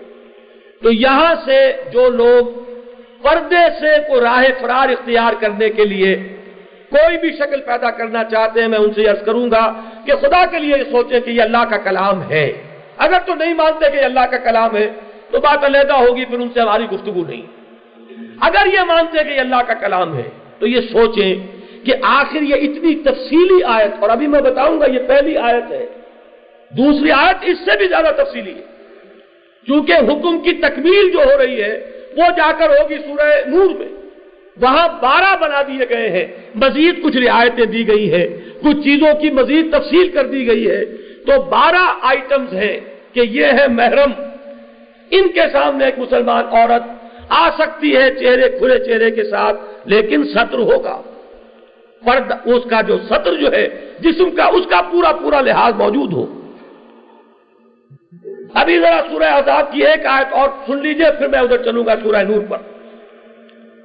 یا نبی اے نبی صلی اللہ علیہ وسلم ان ازواج کا یہ آیت نمبر انسٹھ ہے سورہ آزاد کی اور بہت اہم ہے۔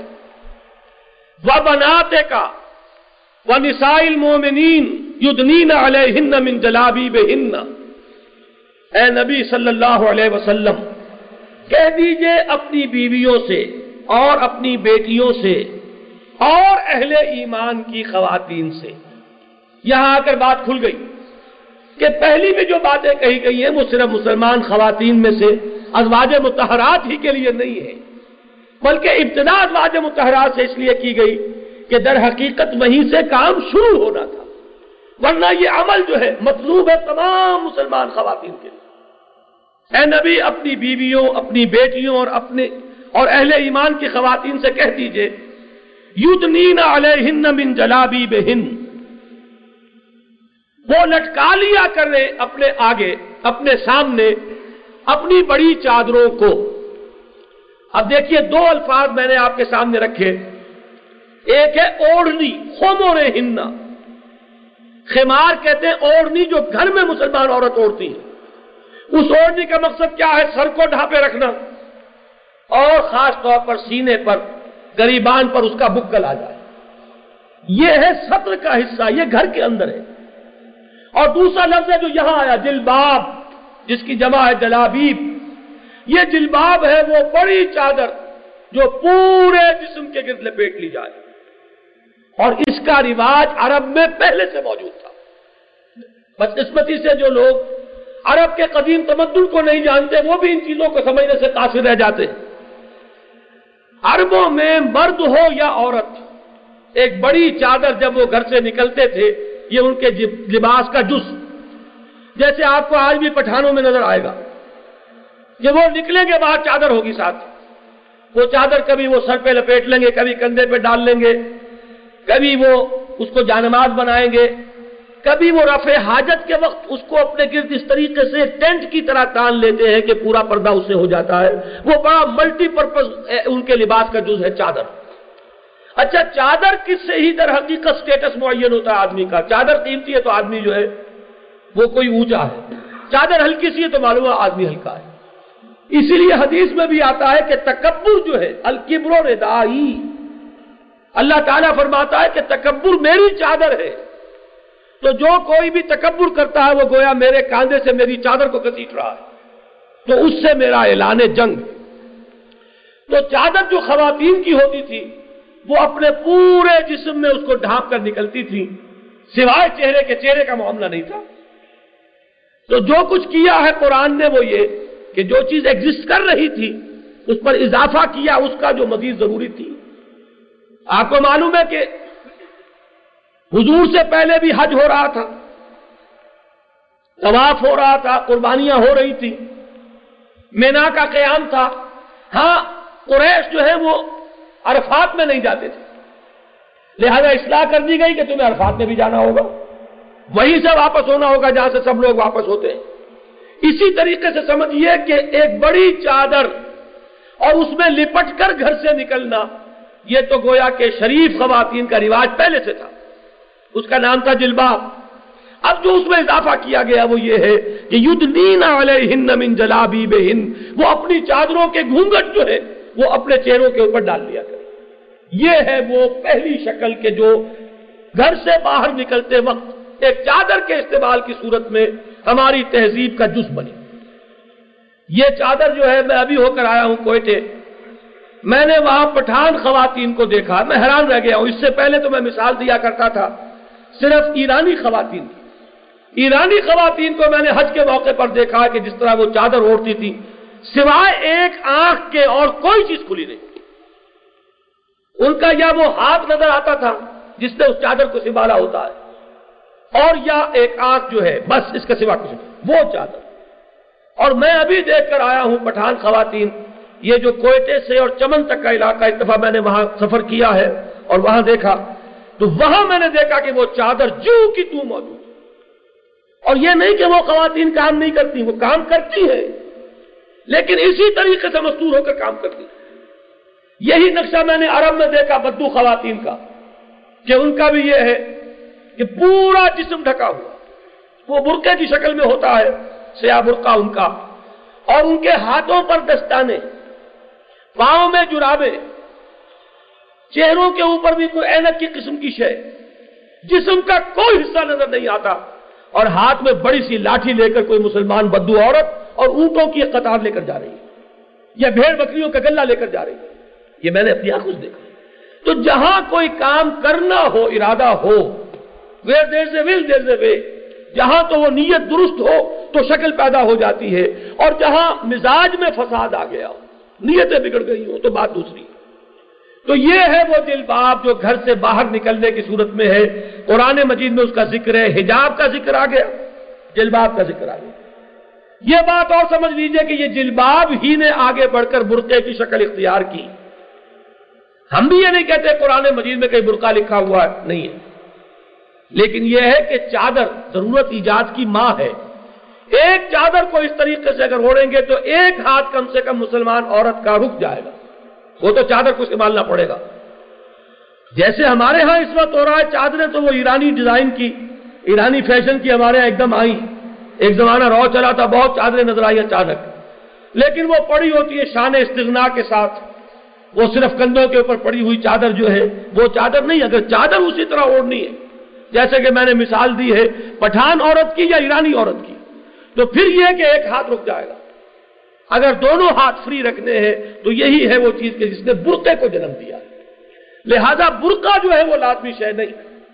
البتہ یہ ہے کہ یہ چیز کہ چہرے کو چھپانا ہے، یہ لازم۔ اور اگر یہ نہیں ہے تو میں نے عرض کیا ہے کہ پھر یہ ساری بات بیکار ہے۔ سطر کا جہاں تک تعلق ہے، وہ تو بھائی اور باپ اور بیٹے سے بھی ہے۔ اس میں اور کسی اجنبی کے مابین پہ فرق ہوا تو کیسے ہوا؟ اب آئیے سورہ نور کی طرف۔ اس میں بھی چونکہ ایک لفظ ایسا آ گیا ہے جس کو کچھ مسلمان، وہی مسلمان جن کی نگاہیں جو ہے وہاں اٹک اٹک گئی ہیں۔ ہم مشرق کے مسکینوں کا دل مغرب میں جا اٹکا ہے۔ وہاں کٹر سب دل لوری ہے یا ایک پرانا اٹکا ہے، مٹکا ہے۔ تو یہ صورت جو ہے جن لوگوں کی ہو گئی ہے، یہاں بھی ایک لفظ آیا ہے جس سے وہ مغالطے پیدا کرتے ہیں۔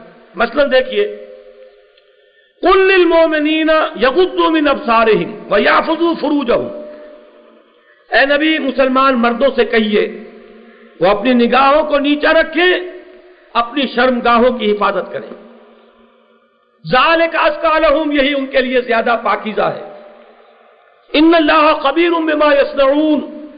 اللہ یقیناً جانتا ہے جو کچھ کہ وہ کر رہے ہیں۔ وَقُلْ لِلْمُؤْمِنَاتِ يَغْضُضْنَ مِنْ أَبْصَارِهِنَّ اور فرما دیجیے اہل ایمان خواتین سے بھی کہ وہ اپنی نگاہوں کو پست رکھیں۔ وہ یا فروج اور اپنی شرمگاہوں کی حفاظت کریں۔ ولا یبدین زینتہن الا ما ظہر منہا اور نہ ظاہر کریں اپنی زینت کو، مگر وہی کہ جو خود بخود ظاہر ہو جائے۔ وَلْيَدْرِبْنَ بِخُمُرِهِنَّ عَلَى جُنُوبِهِنَّ اور وہ اپنے گریبانوں پر اپنی اوڑنیوں کے بکل مار لیا کریں۔ اب یہاں تک جو میں نے ابھی آیت آپ کو سنائی، اس میں وہ مغالتا ہے کہ صاحب، یہ تو صرف آنکھوں کا پردہ ہے جو قرآن نے بتایا ہے۔ نگاہیں نیچی کرنے کا حکم ہے جو قرآن نے دیا ہے۔ در حقیقت اس کو مولویوں نے جو ہے وہ پردے کی شکل دے لی بات سمجھیے، اسی لیے میں وہاں تک پہنچ گیا ترجمے میں کہ اپنی اوڑنیوں کے بکل مار لیا کریں۔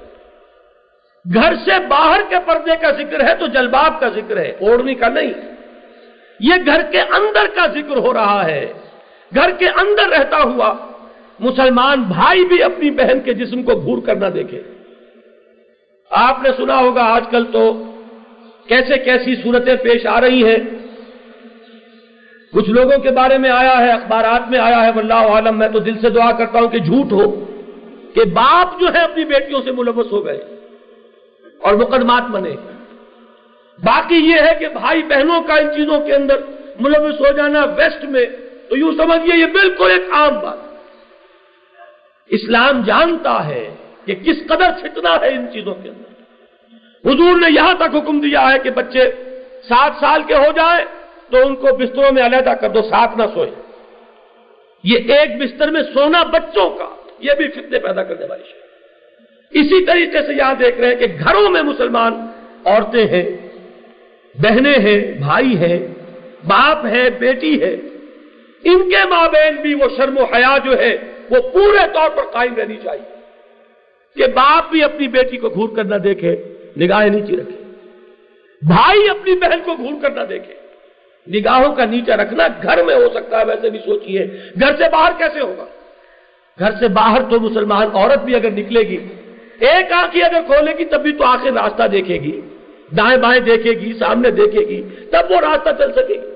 یہ در حقیقت یہ پورا معاملہ جو ہے گھر کے اندر، یہ شرم اور حیا کیا وہ ماحول کہ جو گھر کے اندر بھی برقرار رکھنا چاہیے، اس کی طرف ذکر ہے۔ اور اسی لیے اس میں اس اوڑنی کا ذکر آیا ہے دوپٹے کا ذکر آیا ہے کہ انہیں چاہیے کہ وہ اپنے دوپٹوں کے بکل جو اپنے گریبانوں پہ مار لیا کریں۔ دوسری بات جو یہ آئی ہے کہ وہ زینت جو ظاہر ہو جائے اس کو بھی جان لیجیے، میں نے جیسا کہ عرض کیا تھا، عورت کے وجود میں کشش ہے۔ وہ جو اقبال نے کہا کہ وجود زنگ سے ہے، تصویر کائنات میں رنگ۔ معلوم ہوا کہ کچھ ہے تو ہے نا۔ لہذا کچھ چیزیں تو اس کی ایسی ہیں کہ وہ لاکھ چھپے۔ اس کے حسن کا، اس کی زیبائش کا وہ پہلو چھپ ہی نہیں سکتا۔ ایک موضوع قد و قامت کا معاملہ، ایک عورت برقے میں، چادر میں چلی جا رہی ہے۔ آخر اس کا جسم اس کے آزا کا تناسب کہاں چھپ جائے گا؟ وہ کیسے چھپا لے گی جتنا ہی ڈھیلا ڈھالا لباس پہن لے، اس کے وجود کا، اس کی ہستی کا، کشش کا کچھ پہلو ایسے ہے کہ جو کسی صورت بھی چھپ نہیں سکتے۔ لہذا ان پر تو اس کو قابو نہیں ہے۔ اس سے تو گویا کہ وہ معذور شمار ہوگی۔ اس کے بعد یہ فرمایا، ولا یبدین زینت ہن اللہ بہولت ہننا یہ ہے وہ آیت۔ یہاں یہ بارہ شکیں معین کر دی گئی ہیں۔ سوائے اپنے شوہروں کے او آبائے ہندا یا اپنے باپوں کے۔ اور باپوں میں باپ، دادا اور دادا یہ شامل ہوں گے۔ او آبائے برولت ہندا یا اپنے شوہروں کے والد یعنی خسر یا اپنے شوہر کا دادا یہ بھی شامل ہو جائے گا۔ او ابنائے ہننا یا اپنے بیٹے او ابنائے برولت ہننا یا اپنے شوہروں کے بیٹے یعنی وہ سوتیلے بیٹے، ان کے اپنے بیٹے نہیں ہیں، شوہروں کے بیٹے۔ ان کا وہاں ذکر نہیں تھا، یہاں یہ بڑھایا جا رہا ہے۔ گویا کہ مزید شرح ہو رہی ہے، وہ حکم جو آیا تھا ابتدان سورہ احزاب میں، وہ سورہ نور میں اپنی تکمیلی شان کو پہنچ رہا ہے۔ آگے چلیے آٹھواں۔ او اخوان ہننا یا ان کے بھائی۔ او بنی اخوان ہننا یا ان کے بھتیجے۔ او بنی اخوات ہننا یا ان کے بھانجے، او نسائے ہننا یا ان کے میل جول کی خواتین، او ما ملکت ایمان ہننا یا ان کے غلام ابھی تابعین غیر ارل اربا یا وہ ملازم کہ جن کے بارے میں یہ اطمینان ہو جائے کہ ان کا ذہن ادھر ہے ہی نہیں۔ وہ بوڑھے ملازم ہوتے ہیں، کچھ خاندانی ملازم ہوتے ہیں، غلام نہیں ہوتے وہ۔ لیکن وہ کمی کاری جو ہمارے دیہاتی معاشرے کے اندر یا یہ ہے کہ اور کسی خاندانوں کے اندر اس طرح کے معاملات چلتے رہتے ہیں، وہ تابعین غیر الربا من الرجال اب طفل الذین لم یذروا علی النساء۔ یا وہ بچے کہ جو ابھی عورتوں کے جو نسوانی معاملات ہیں، ان سے واقف ہی نہیں۔ یہ بارہ کی فہرست آپ سوچئے، یہ قرآن ہے، میں پھر کہہ رہا ہوں۔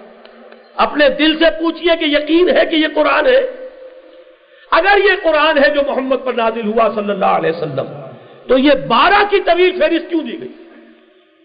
معلوم ہوا کہ قرآن مجید ایک فرق کرتا ہے مسلمان عورت کے لیے۔ ایک حلقہ ہے جس میں وہ کھلے چہرے کے ساتھ صرف سطر ڈھک کر آ سکتی ہے۔ اس سے آگے صرف شوہر ہے۔ یا طبیب، حسب ضرورت نمبر دو پر جو حلقہ ہے، یہ ہے محرم کہلاتے ہیں۔ یہ محرم وہ ہیں جن سے اس عورت کی کبھی شادی ہو ہی نہیں سکتی۔ یہ وہ محرمات ابدیہ۔ باپ ہے، بیٹا ہے بتیجا ہے، بھانجا ہے۔ بیٹا اپنا بھی، بیٹا شوہر کا بھی۔ یا اپنا بھی باپ اور شوہر کا بھی باپ۔ یہ رشتے ایسے ہیں کہ جن میں کہیں شادی کا کوئی سوال نہیں۔ لہذا اس قسم کے کسی خیال کا کوئی گزر نہیں ہوگا۔ یہ حلقہ ہے کہ جس میں ایک مسلمان عورت صرف اپنے سطر کے ساتھ جسم مستور ہوگا، اس کے ساتھ آ جائے گی۔ ظاہر بات ہے کہ کپڑے جو اس نے پہنے ہوئے ہیں، ان میں بھی کچھ زیبائش ہوتی ہے۔ زنانہ کپڑے اور مردانہ کپڑوں میں فرق ہے۔ پھر یہ کہ اس نے اوڑھنی اوڑھی ہوئی ہے صرف۔ چادر سے اپنے جسم کو نہیں لپیٹا ہوا ہے۔ یہ سارے معاملے جو ہے یہ اس حلقے کے اندر ہے، اس سے باہر نہیں۔ میں یہاں ایک بات ارض کرنا چاہتا ہوں۔ ہم نے جو اس معاملے میں تحقیق کی ہے تو ایک بڑی تکلیف دہ صورت ہمارے سامنے آئی۔ جدید بعض مصنفین ایسے ہیں جن میں سے بعض کا میری نگاہوں میں بھی احترام ہے۔ لیکن میں نے یہ محسوس کیا، بلکہ ہم نے اپنی تحقیق کے دوران یہ محسوس کیا کہ بدقسمتی سے وہ بھی ماحول کا جو یہ ریلا ہے اس میں بہ گئے۔ انہوں نے تین تقسیمیں کر دی۔ ایک تو یہ کہ یہ محرم کے جن کا قرآن مجید یہاں ذکر کر رہا ہے۔ ایک بالکل اجنبی اور ایک وہ لوگ جو قریبی رشتہ دار ہیں، چچا داد بھائی ماموزاد بھائی، وغیرہ وغیرہ۔ لیکن مجھے کہیں کتاب و سنت سے اس دوسری تقسیم کے لیے کوئی سراغ نہیں ملا۔ اور ہم نے اسی لیے الحمدللہ رجوع کیا تھا ان علماء کرام کی طرف کہ جن کے بارے میں ہمیں یہ یقین ہے کہ وہ راس خون فی العلم ہے دین میں، شریعت میں انہوں نے وہ پختہ تعلیم حاصل کی ہوئی ہے۔ کہ جس سے ان کے قدم مضبوطی کے ساتھ جمے ہوئے۔ عملی اعتبار سے کوتا ہی آ گئی ہو، لیکن علمی اعتبار سے الحمدللہ ہمارے یہ جو علماء کرام ہیں، وہ کوئی مداحنت کرنے کے لیے تیار نہیں ہے جب آپ پوچھیں گے، بات صحیح بتا دیں گے۔ چاہے آپ کو ان کے اپنے گھروں کے اندر بھی کوئی کمزوری نظر آ جائے عملی اعتبار سے، لیکن یہ کہ مسئلہ پوچھیں گے تو بات صحیح بتائیں تو ہم نے پوری تحقیق کی کی اس لیے؟ دیکھیے، جان لیجیے کہ دین کا وہ تصور ہمارے سامنے ہے۔ ہم یہ نہیں سمجھتے کہ پردے میں سارا دین آ گیا ہے لیکن یہ کہ دین اگر اختیار کرنا ہے تو اس کو کل کے کل کی حیثیت سے لینا ہوگا۔ لہذا مرد کے لیے عقل حلال اور عورت کے لیے سطر اور حجاب۔ ہم نے یہ محسوس کیا کہ اس دور میں یہ سب سے بڑے بھاری پتھر ہیں جن کو اکثر و بیشتر انسان چوم کر چھوڑ دیتا ہے۔ جہاں تک عقل حلال کا معاملہ میں ابتدا ہی میں تنظیم اسلامی کے جو وہ شرائط شمولیت ہیں ان میں تفصیل سے وہ تمام چیزیں مرتب کر دی تھی لیکن اس معاملے میں ہمیں تحقیق کرنی پڑی۔ ہم نے علماء سے رجوع کیا، قرآن مجید کا، احادیث کا مطالعہ کیا۔ تو ہمیں یہ، اس وقت مجھے یہ کہتے ہوئے تکلیف ہو رہی ہے کہ کچھ میں نے محسوس کیا جدید دانشور۔ ایک تو وہ ہے جو قرآن کو بھی ادھر سے ادھر کرنے کے لیے کھلم کھلا تیار ہے۔ حدیث اور سنت رسول کا ان کے نگاہوں میں کوئی مقام ہے ہی نہیں۔ میں ان کا تو ذکر ہی نہیں کرتا۔ وہ تو دلالم بعیدہ گمراہی کی بہت دوسری، دور کی سرحدوں تک وہ پہنچ گئے۔ لیکن کچھ بیچ کے دانشور ایسے ہیں جن کے بارے میں یہ بات میں نہیں کہہ رہا۔ لیکن افسوس یہ ہے کہ اس معاملے میں وہ بھی پھسل گئے۔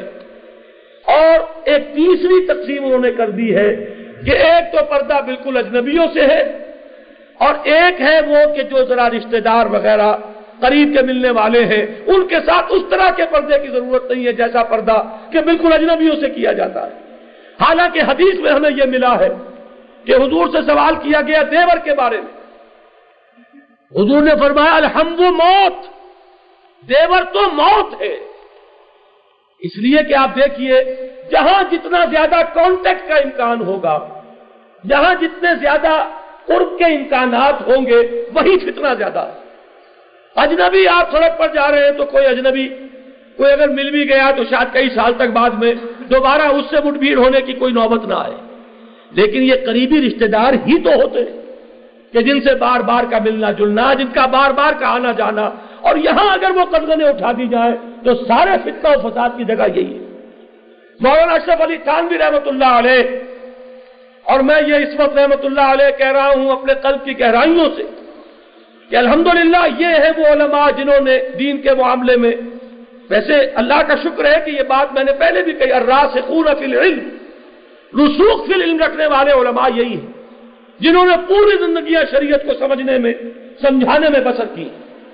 انہوں نے یہ لکھا ہے کہ ہم جو ہے عربی میں، وہ صرف دیور کے لیے نہیں آتا، شوہر کے بقیہ تمام رشتہ دار باپ کے علاوہ سب اسی میں آئیں گے شوہر کا بھائی، شوہر کا بھتیجا، شوہر کا بھانجا، شوہر کا چچا، یہ سارے رشتہ دار جو ہیں، یہ وہ ہے کہ جو ہم کی الحم و موت، حضور نے جو فرمایا کہ یہ دیور تو موت ہے، تو دیور سے مراد صرف شوہر کا بھائی نہیں ہے، بلکہ یہ سارے رشتے اس میں شامل یہ چیزیں جو ہیں، میں پھر عرض کر رہا ہوں آپ سے کہ ہمیں اس کے لیے ہم اس پر اللہ کا شکر ادا کرتے ہیں کہ ہمیں اللہ نے یہ جذبہ دیا، ہم نے تحقیق کی ہے۔ اور یہ نہ معلوم کتنی محنت کا حاصل ہے، یہ دو ورقہ جو یہاں آج آپ حضرات کو دیا گیا ہے۔ اس ارادے کے ساتھ کہ آپ اس کا مطالعہ کریں، اس امید کے ساتھ کہ اگر دل میں یہ ارادہ ہو گیا ہو کہ مسلمان مرنا ہے، مسلمان جینا ہے۔ اور یہ میں بہرحال آج وقت نہیں تھا، میں اس پہلو پر نہیں آ سکا کہ ایک تو ہے دین کا معاملہ اور آخرت کا معاملہ، وہ تو ہے ہی ہے۔ ہمارا اس ملک کا معاملہ اور دنیا کا معاملہ بھی اسلام کے ساتھ وابستہ ہے۔ یہ معاملہ ہمارے لیے تو دین اور دنیا دونوں کا ہے۔ اس ملک کا بقا اگر ہے تو دین کے ساتھ ہے، ورنہ نہیں۔ اس کی عزت ہے تو دین کے ساتھ ہے، ورنہ نہیں۔ اور اس کے لیے بھی لازم ہے۔ ہم صرف یہی کہتے رہے کہ ضیاء صاحب یہ کرے اور فلاں صاحب یہ کرے کچھ نہیں ہوگا جب تک کہ ہم خود بھی تو آگے نہ بڑھیں۔ کوئی قدم خود بھی تو اٹھائیں۔ اگر ہم پڑے رہیں کہ جہاں ہیں وہی رہیں گے، تو یہ گاڑی کبھی نہیں موو کر سکے۔ لہذا یہ قدم اٹھانا جس کا بھی ارادہ ہو، اب اس کے لیے یہ ہے کہ وہ فیصلہ کرے۔ آسان کام نہیں ہے۔ ذرا سی شروع میں فرکشنز ہوتی ہے کچھ ناراضگیاں ہوں گی۔ ابھی تک آپ کے بھائی کھلے گھر میں چلے آ رہے تھے۔ کوئی ان کے لیے کوئی قدغن نہیں تھی۔